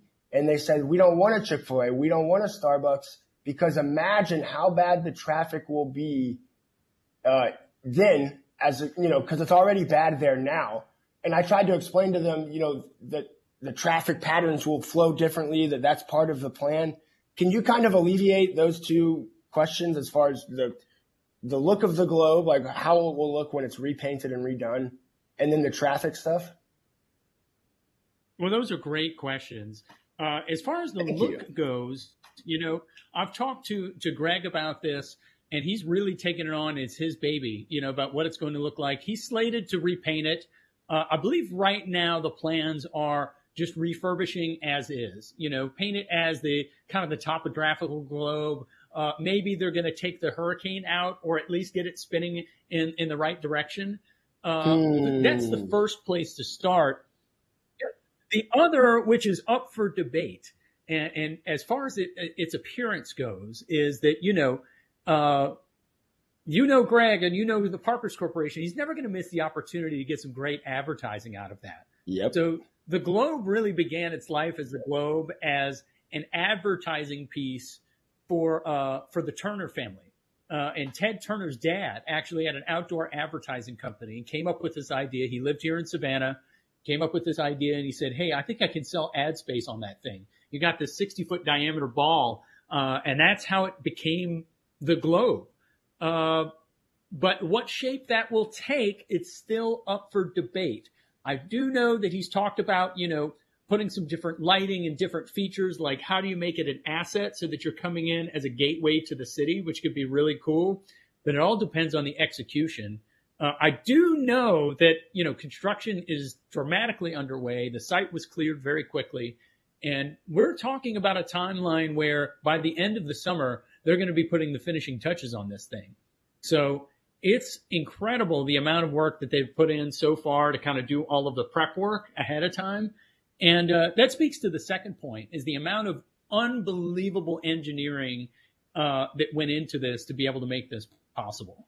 So it's a very prominent intersection. The land is extraordinarily valuable. So it makes it worth it to put all of this in but there are very few other places and there are very few other companies that would expend so much time and treasure to make this work. Uh, and that really comes down to traffic engineering. Like, how do you figure out these major intersections? Right. Pull traffic uh, off of DeRenne or off of White Bluff or off of Abercorn onto this new destination. So what they've created is a new north-south street that's going to bisect the property between uh, the Starbucks and the Chick-fil-A so that just like when you're coming in, like if you go to the Starbucks that's out on the south side by PetSmart, you're pulling mm. into the development and off of Abercorn Street and then turning all the way around and kind of reverse corkscrew. Oh, it's okay. going to do the same thing there. So you're going to be, be pulling all the traffic off onto this new street. Then you go all the way at the end of the street, uh, and then you're going to be turning into the property. So they even gave it its own special design because they knew that they were working with a Chick fil A. Uh, and man, when that sign is on and it's Monday through Saturday, man, people are lining up. It doesn't matter the time of day. Uh, man, they got to have that chicken sandwich, you know? So, uh, I'm not sure how that's going to work out with Greg's competing chicken sandwiches. But you know, I'm not the marketing genius that those guys are. But there is going to be a new north south south right of way, double lanes that are going to pull into the Chick Fil A, uh, and I believe 200 parking spaces on the site. By the way, so that's have, that's more parking spaces than even the old uh, arena in Johnny Mercer Theater. So that's I was that's about to say how much parking spaces are going to be uh, allotted for this new development. And Nick, I did want to ask. Uh, you touched on it. It's huge for people to see that globe or just something coming into the city. Because to me, for so long, that area, not just the area by the globe, but the entirety of DeRenne. Um, obviously, there's some businesses there. There's a Parker's. There's there already. Um, we had a Bojangles and a, a Dunkin', I guess. But that area right there has just been kind of unsightly for years coming into the city. Um, and for a city that leans so heavily on tourism, as one of the major like ways into the city, really one of only three that I can think of. It's just it's such a tough look. Um, so is there more? Is are there more plans for that street in general? Because for me, as a as a local Savannaian, I don't care about the traffic on DeRenne so much. It's a we're we're at the size of a city where there's going to be traffic. So I'm not so much worried about the traffic as I am how the city looks coming in. Uh, so can you talk about what's going on there and uh, if there's any more plans for that area? That's a great question. I mean, and I totally agree. I mean, uh, Savannah doesn't roll up its streets at 5 p.m. anymore. You know, I mean, it, it, it's growing. More people are uh, coming here than ever before. And then I believe today it just got announced, uh, breaking news that the new uh, Kia electric vehicle plant is going to be coming to Bryan County. That's 8,500 jobs. I mean, it, it's you know wow. the, the, the place is exploding. Um, but you're right; those are what DeRenne Avenue is one of the three major gateways. You got South Side, you're coming in on Abercorn, DeRenne, and then you've got really downtown. Uh, and they've been thinking about this for a number of years. So Project DeRenne, and that's what we call it. Project DeRenne is uh, has been given a significant amount of funding to redesign that entire gateway into instead of a major highway, turning it into a boulevard. And this very neatly ties together a, a couple of different needs that are there. You got the two major hospitals uh, that you got to get those ambulances in and out, you know, that service the entire county. You've got the communities that are adjoining it that they want to see something that's more beautiful. And then the third big piece, and this is where we're getting a lot of our funding, is you know I don't know if you're uh, if you guys served in the military or had to serve at Hunter Army Airfield, but it is a nightmare getting in and out of Hunter Army Airfield, uh, especially uh, after that bugle sounds and, and, and, bases. You know, everybody's out for work. Uh, it is a very difficult process getting in. Well, I've tried to I've tried to make tee times at Hunter Army Airfield and and have missed several tee times because of how long it takes to get in and out of that place. That's right. So for anybody that's tuning in, do a Google search of Project DeRenne and you can see the latest and greatest uh, as the federal government's helped us out with a lot of funding. I mean, we're talking millions of dollars. Uh, and this is going to be a 10 year effort where we re envision that entire corridor, focus on traffic engineering and beautification at the same time. A lot of those businesses, they were built about 50 years ago. And now you can see that the reinvestment's pouring back in uh, as we re envision this gateway to the city. Uh, and it's really going to help us out in our national security capabilities as well. You know, the ability for us to get the mobilized troops, if we ever need them, from Hunter Army Airfield to parts unknown across the country. Uh, that's a big part of our national security portfolio. So we're getting a lot of help from our friends in the federal government, Representative Carter's office, and our senators as well, to be able to rethink this entire corridor and re-engineer it. So I think that Greg and company with the, the Chick fil A, the Starbucks, and the Parkers, he's the tip of the spear. You know, he sees the investment that's going to be coming down the line and he's getting out in front of it. Uh, and he's going to reap the rewards for being really the first major investor back into this corridor in a number of years. But you're going to see additional reinvestment, I think, into the future as this comes online. And uh, really excited about the future of Project DeRenne and the beautification effort that it has. Now I gotta I gotta push back on something quickly. Last time you were on, we were told we were the tip of the spear for saving the globe. Is this is this a dual sided spear? Yeah, That's you gotta be careful. We've run a lot of, uh, you know, promotions calling ourselves the tip of the spear. We've gotten a lot of play out of that. Well, that comes from my time serving overseas. I was in the foreign service and, you know, we love, we've got our own jargon. Uh, and I love uh, breaking that out, you know, whether it be war fighting capabilities or the tip of the spear. Uh, self licking ice cream cone is another big one. Puzzle palace. Uh, I use them all depending on, depending on the context. But, you know, you guys could be the tip of the spear too. So saving okay, the good. globe. Good, good, good. Um, hey, I have some uh, some funnier questions written down too that I've wanted to ask you. I've kind of kept up with these over the last uh, couple of months. Uh, we just had a big boxing match uh, in the world of boxing this past Saturday, Canelo Alvarez fight. Big pay per view fight, sold a lot of sold a lot of fights, made a lot of money. Uh, Alderman, if there were two city councilmen in Savannah who were going to set up a heavyweight boxing match, which two would sell the most pay per view fights? In other words, which, which matchup would sell the most fights? Which one would people want to see the most?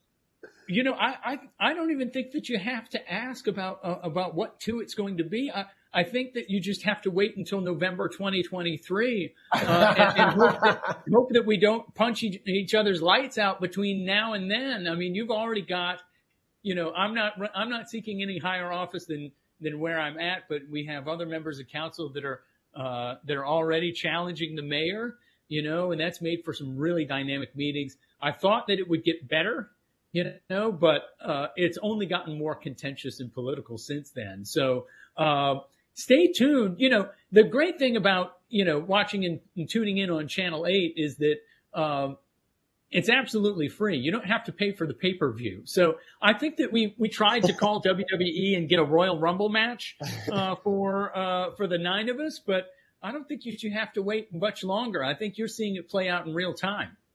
The, the Spencer, mayor, we got to get ma- you to be the ring girl. well, chill. The the mayor seems more like a UFC or yeah UFC guy to me. Uh, a bit burly, you know what I mean? Like I could see him getting in there and scrapping, dude. I don't know that yes. he's like a yeah, he's if if he's a boxer, he's like a Tyson Fury type. You know what I mean? Maybe you not a points guy. He's going for yeah, you can wear him down. There are many days where I say, let's just all get in the octagon, put on a tap out T-shirt, and call it a day. Come on, like, let's just get in there and do and just do the damn thing uh, because it becomes so inflammatory uh, and and ridiculously so. Uh, but we still get the job done, and I, am proud of the administration for the way that they've called, you know, uh, carried through over the last couple of years. This is really con- has been a contentious time for to be in public office, but also for me personally, just so much fun at the same time and, and engaging. You know, uh, where you get the opportunity to work on a lot of different issues at the same time. So certainly uh, we're past the point of mediation, but you know we'll get the chance to take it to the ballot box in uh, in just about a year and a half now. It would be exciting. Yeah, yeah. Um, Spencer, do you have anything else for the Globe stuff? Or otherwise, we can move on to, to a couple other things. No, I'm extremely proud of the work that Nick's done uh, with the Globe, and I'm glad that we got to be a small tip of the spear part of that. Um, but that's that's it on the Globe for me. Just a tiny little tip of this. There's a little small part of the tip, and we're on the yeah. tip of that. Yeah, we're on the very tip, tip top. But you know what they say? The tip counts. That's what they've always said. The tip counts. That's right. So. That's right. Come on. Uh, wait a minute. Uh, yeah, uh, I'm not going to make a just the tip joke. You guys can go ahead and do that. Um, but I will say that the the way that you all really helped out and, and advanced this issue, and this is no word of a lie. This is no this is no bit. This is no exaggeration. Is that you demonstrated that the needs of this landmark for the city transcend the usual suspects and the usual political characters that we get. You know, we talk to the same folks and I love them. They're like family. They come out to public meetings. Uh, but when you guys got engaged, I said, wait a minute, this is something different. This is on a whole new level. And, and to show really how it, it speaks to people about how important that this is. So, uh, and, and, generating that awareness. Either way, it worked. It worked. Yeah. And the last one, it's the last globe that's out there, uh, in the United States that we know of. And it, it's one of the largest and, um, now it's ours. So you just got to sign that. Once you go through the drive through for your Starbucks, take out a permanent marker and, and, and sign that bad boy. Well, can I ask you, has the north south street that you talked about that's going to be in that uh, little development, has that been named yet? It has not been named yet. Now it that's something. that's something. It has not. It has not. But I think it's 73rd Street is just to the south. And if you take a look at that, it's really designed around making it uh, an entire roundabout. Uh, so a lot of the buildings there, they needed a lot of love. And, and, I love Mama's Furniture. I got a bedroom set over there, but uh, there was that. There was a old um, mechanic facility that had some environmental concerns. So by starting right. anew, you could really do some great engineering work with helping cars get around it. And I know that uh, Savannahans from all over are going to be really proud of it when it's done. Travis well, immediately just put on our lobbyist hats. Uh, we we would like to see that name Grit Street for sure. That's what I was thinking. Grit Street or maybe Grits Boulevard or we could we could workshop it. We could brainstorm it. Yeah. That's right. Well, you have um, to determine street, drive, road, um, or, or circle, you know, whatever it circle. may be. Circle. Now, circle's an underused one. It could just circle be a regular street, but we'll call it a circle. Love it.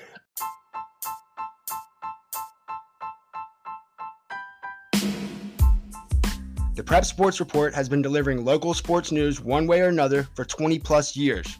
Where can you find stories and information about the most outstanding student athletes in the Savannah area? PrepSportsReport.com. That's where. Led by our guy Carl Demasi and former area sports reporter Stephen Weeks, the Prep Sports Report is a reimagined website that wants to celebrate young men and women who are setting the high school sports standard in Savannah and surrounding areas. Go check out PrepSportsReport.com today Go like Prep Sports Report on Facebook and follow them on Twitter at PrepSAV. PrepSportsReport.com, your number one source for local Savannah High School sports news. Um, all right, uh, hey Alderman Palumbo, I wanted to ask you a couple of things uh, about bigger picture stuff in the state of Georgia, um, not just in Savannah. I know a lot of this stuff that you may not have, um, you know, direct voting over or you know direct decisions over, but I'm sure, you know, being in politics that you have opinions on this stuff and that you're tracking it. Um, when the Georgia legislator, or is it called the Georgia legislation or? Oh, the, the legislature. That's okay, the one. that's the one I was talking about. Is the Puzzle Palace. the puzzle. Okay, so the Puzzle Palace. So when they wrapped up um, in April, I think one of the things that we were tracking, and that a lot of people our age uh, were tracking, was the sports gambling in the state of Georgia, um, as other states around us and around the country continue to legalize that. Uh, unfortunately, that did not get through and did not, uh, you know, come to fruition this session. Uh, do you have an opinion on that, on sports gambling in Georgia and sort of the, I guess, the positives and the negatives that would come out of that? And, and do you think that it, it should be legalized in the state of Georgia? That's a great, great question. Uh, Thank you. We've been tracking this all, all across the country as it's evolved, and I, am going to cue the fog machine for story time uh, since we're on the Hot Grits podcast. So, uh, growing up, my dad was a jack of all trades, master of none, and, and one thing that he did was he was a thoroughbred horse race owner uh, and trainer at Louisiana Downs, Jefferson Downs. So I grew up on the backstretch over there, and this was uh, before the era of OTB, off track betting, you had to be in person. And so much has dramatically changed across the country when it comes spe- specifically to sports betting. I mean, for a time, you could only go to, either had to go to the track uh, where it existed, or you could go to Las Vegas and, and bet on different games. The fact of the matter is, it, we know that it's happening. Uh, between, you know, whether it's uh, for five bucks between your buds or, or an over under game with your friends and family, uh, or your fantasy football league, there's a lot of money that's pushed around in, in, sports betting already, whether or not it's legal in the state. I think it has to be directed to the right place. And for so many of the other states that are out there that have already, you know, legalized this, um, they make it very specific. So I don't know if you've ever utilized one of the apps, but if you go to Louisiana and you want to bet on a, you know, sports betting game, they'll track you via GPS to make sure that you're in the state to be able to do it. Right. I think that you know sports betting itself is a is a fundraising opportunity for the uh, for the city state, um, and folks are already doing it anyway. And you're not going to have that same impact that you would from a casino. You know, casinos can be a real drain on a local economy. It provides some jobs, and there's some real detrimental effects that happen to the local area. But for sports betting itself, um, there are some drawbacks out there, but I think that folks are doing it anyway. And if they are doing it anyway, we might as well be able to fund educational opportunities with it, um, tourism opportunities with it, or like some states have done, is they utilize it for recreational opportunities uh, in the state as well. So I think that's a real win-win out there. Now, whether or not that impacts the results of the sports, I'll leave that to you guys. Uh, I'm not going to bring up Pete Rose and get into that discussion. Right. But, you know, it depends on whether or not the players can do it. That's a big question. Now, so the thing for me was that I, that was my number one priority was like, obviously I didn't want the integrity of the sports that we love and that we obsess about to be even at all questioned because then that would, you know, you just don't want to open that Pandora's box. But when I see DraftKings and FanDuel and uh, Barstool Sportsbook, when I see all of these companies uh, advertising at will across professional and now even you know in some cases collegiate uh, sporting events, to me that means that that boat has sailed. The professional leagues and the professional teams have signed on and gotten on board and are on board with sports gambling being legalized and being taxed and being you know, used for monetary purposes outside of the, just the money being gambled. Like there is profits to be made for, for governments and for people. So, so the sports leagues and the sports teams have already signed up for it. The last, and it seems to me that the citizens, if given the opportunity, would vote uh, to pass it. The last people we're waiting on, it seems, is, is the people in the state house uh, in, in Atlanta to, to figure it out. And from the way I understand it is that now that it's not passed this session, we're now at least two sessions away from it being legalized. So you would have to have it, you know, somehow confirmed, and then they wouldn't vote on it until the following uh, year, the following session. So it, it just seems like we're going to be last in this, the state of Georgia, you know, as we are in, in a couple of other things. Sort of frustrating. That's right.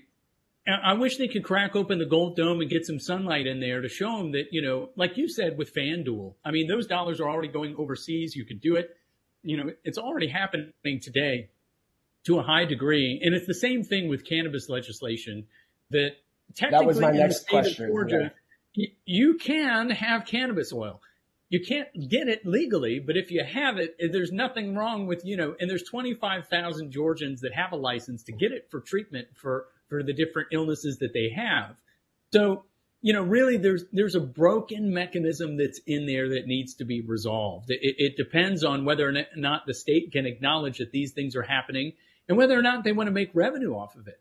I think that I look back on, I, I will say collectively, our generation, uh, you know, I grew up with LimeWire and BearShare, and I'm glad that we have Spotify now and I don't have to download viruses inadvertently. You know, yeah. I don't like having to go through and pirate music. Uh, not that I ever did, uh, of course willingly. Of course, of course not. Of course not. But I know that it was out there and I knew the people that did. But now that you have a regular directed process, right? You acknowledge that the world's not going to end and Metallica's not going to sue me. Uh, you know, that you've got to have that process. Like there, there are people out there that smoke marijuana. That's it. They're, they're going to do it. They can either go to Colorado, they can go up to Virginia and do it recreationally. They can go to Washington, D.C. and do it recreationally. Uh, they're doing it here recreationally. Uh, it depends on, not, whether or not you want to make the revenue in, from it and have it as a re- regular, predictable process out into the sunlight. So uh, the same thing goes for sports betting. I mean, it's already happening uh, on a small and big level out there. It depends on whether or not the state of Georgia elects to choose that as a funding opportunity for the Hope Scholarship or any manner of other good things that are happening out there. So we've really got to we've got to crack open the gold dome uh, for cannabis legislation. It's technically been legal for what five years. Uh, in the last session, we thought this was the one, uh, and, and, really what it came down to was a fight over who's going to get the chance to grow it. There's only mm-hmm. a certain number of licenses, and those licenses are like a money printing factory. and mm-hmm. the folks that wanted them uh, have been in stuck in a heated legal debate over who gets the opportunity to do it. And while they're debating it out, really it's the people that suffer.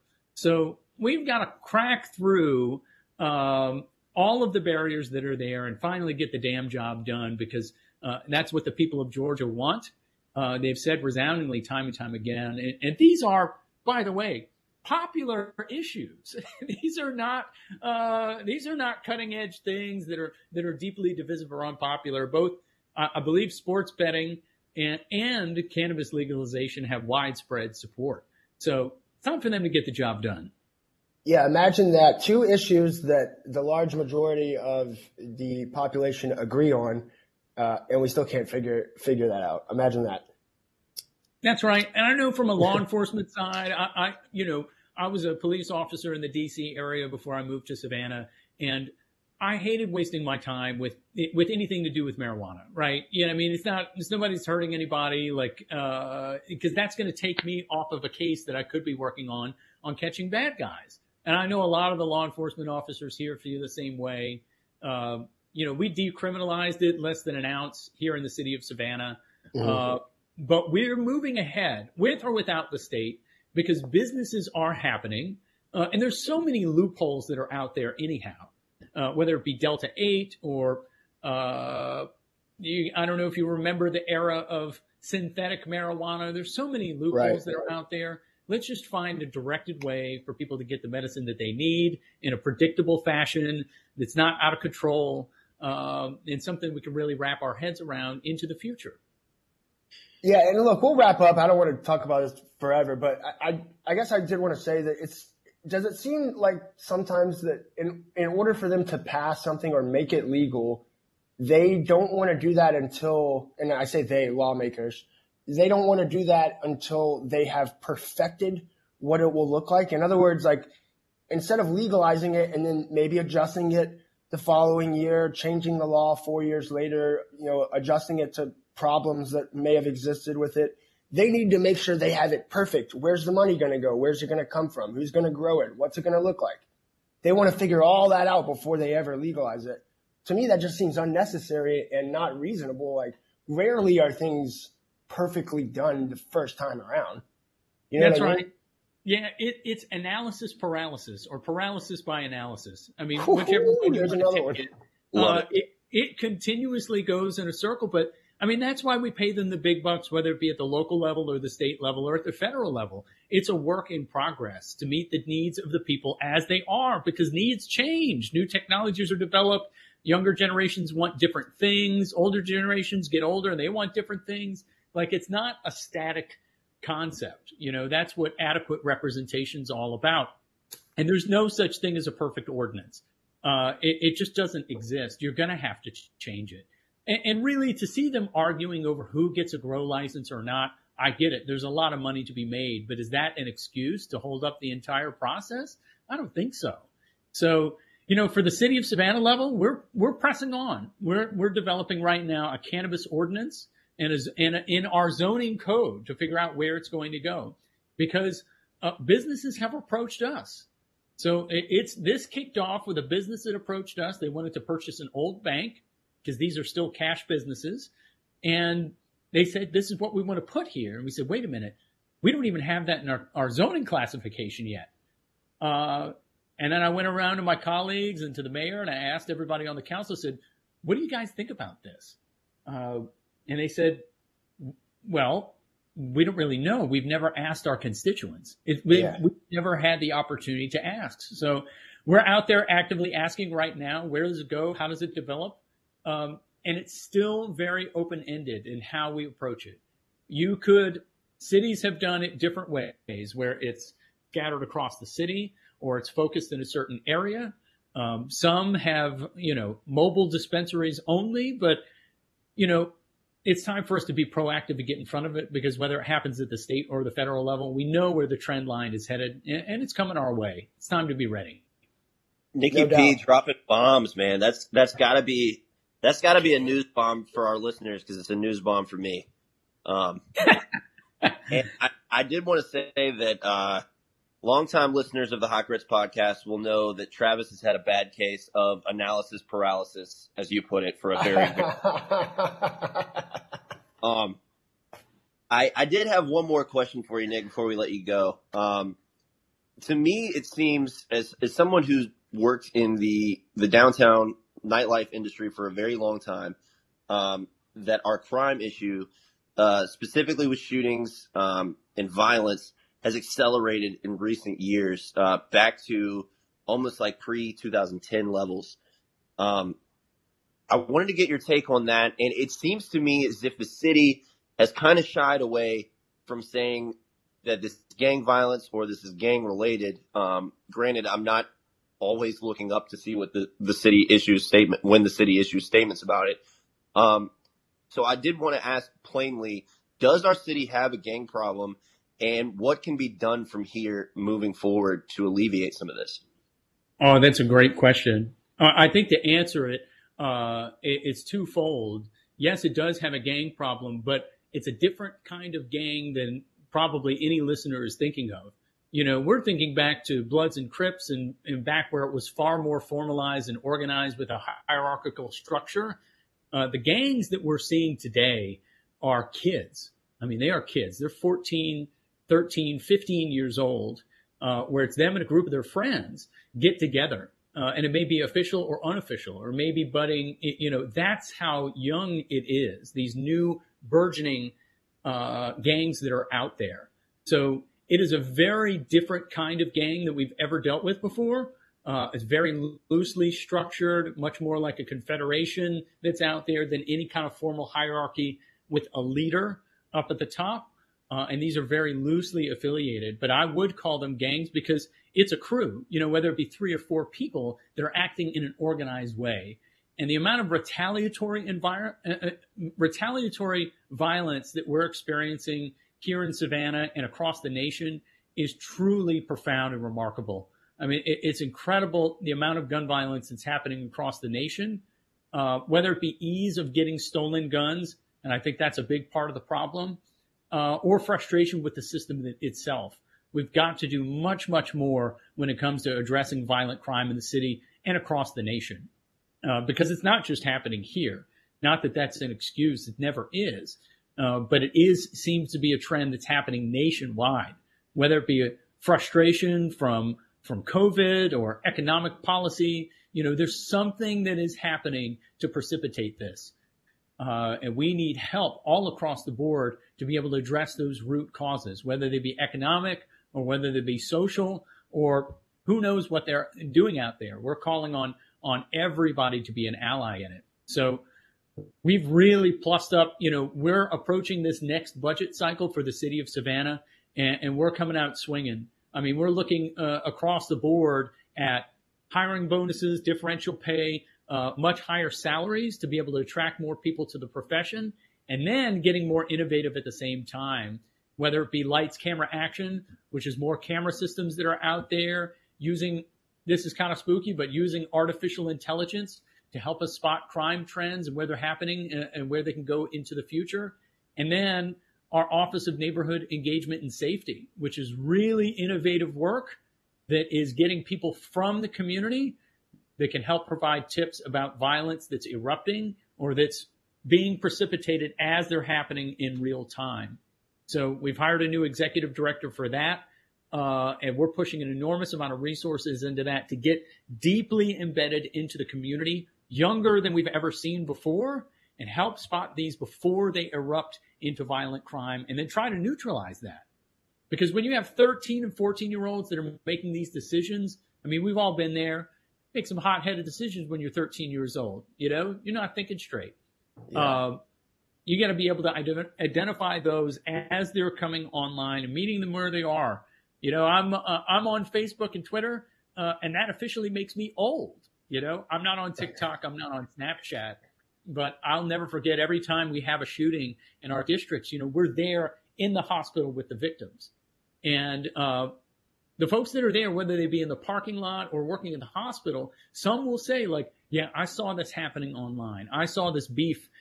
occurring in the weeks before uh, it erupted into gun violence. And that's where we need to be. That's where the new battlefront is, is trying to neutralize that and provide mediators uh, to be able to get there before you're really talking about losing two lives. You got the victim and the perpetrator because, you know, perpetrator's going to get locked up. Savannah Police Department does a great job of clearing the cases, which is uh, an arrest and the prosecution.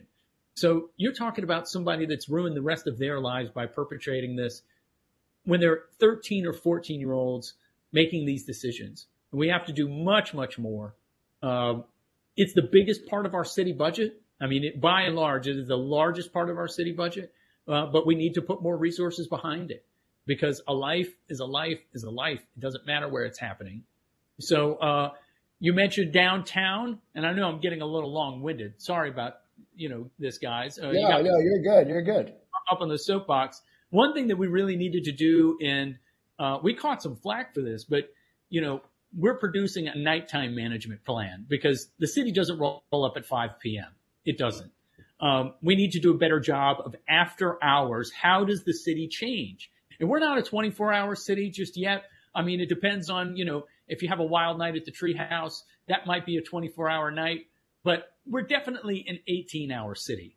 Uh, and we have an active nightlife scene.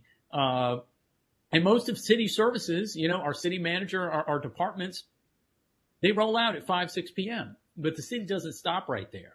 So we need to adapt to meet the needs of, of where we are, uh, which is we have an active nightlife scene. We have visitors that come into the city. Sometimes they're causing a lot of trouble that are out there. How can we identify them? How can we neutralize those threats before they occur? Right? How can we get some intervention strategies to prevent gun violence from happening out there? And what are the security measures that we need to implement? Whether it be better lighting and camera systems, more active patrol, you know, what are those answers out there? And then committing ourselves to getting the resources where they need. And that means that, you know, we're going to have to find some innovative funding strategies and, and cut some other stuff out. But uh, our top priority has to be on crime prevention. No doubt. All right, there it is. Nicky P, Alderman Nick Palumbo from the 4th District. Uh, on Twitter, at Nick for Savannah, on Facebook uh, through the same place, and then www.nick for Savannah.com. Alderman, we really appreciate your time. Man, it is a pleasure to be with the Hot Grits podcast, the best podcast happening here in the city of Savannah and the state of Georgia. And guys, I will be here. You name the time and the place. I will be here, man. It is a pleasure. Let's go. Let's go. Pencil me in for next year. Okay. All right. We'll do it. All right. Travis Spencer, I'll talk to you all later. All right. Take care. You stay back there. All right.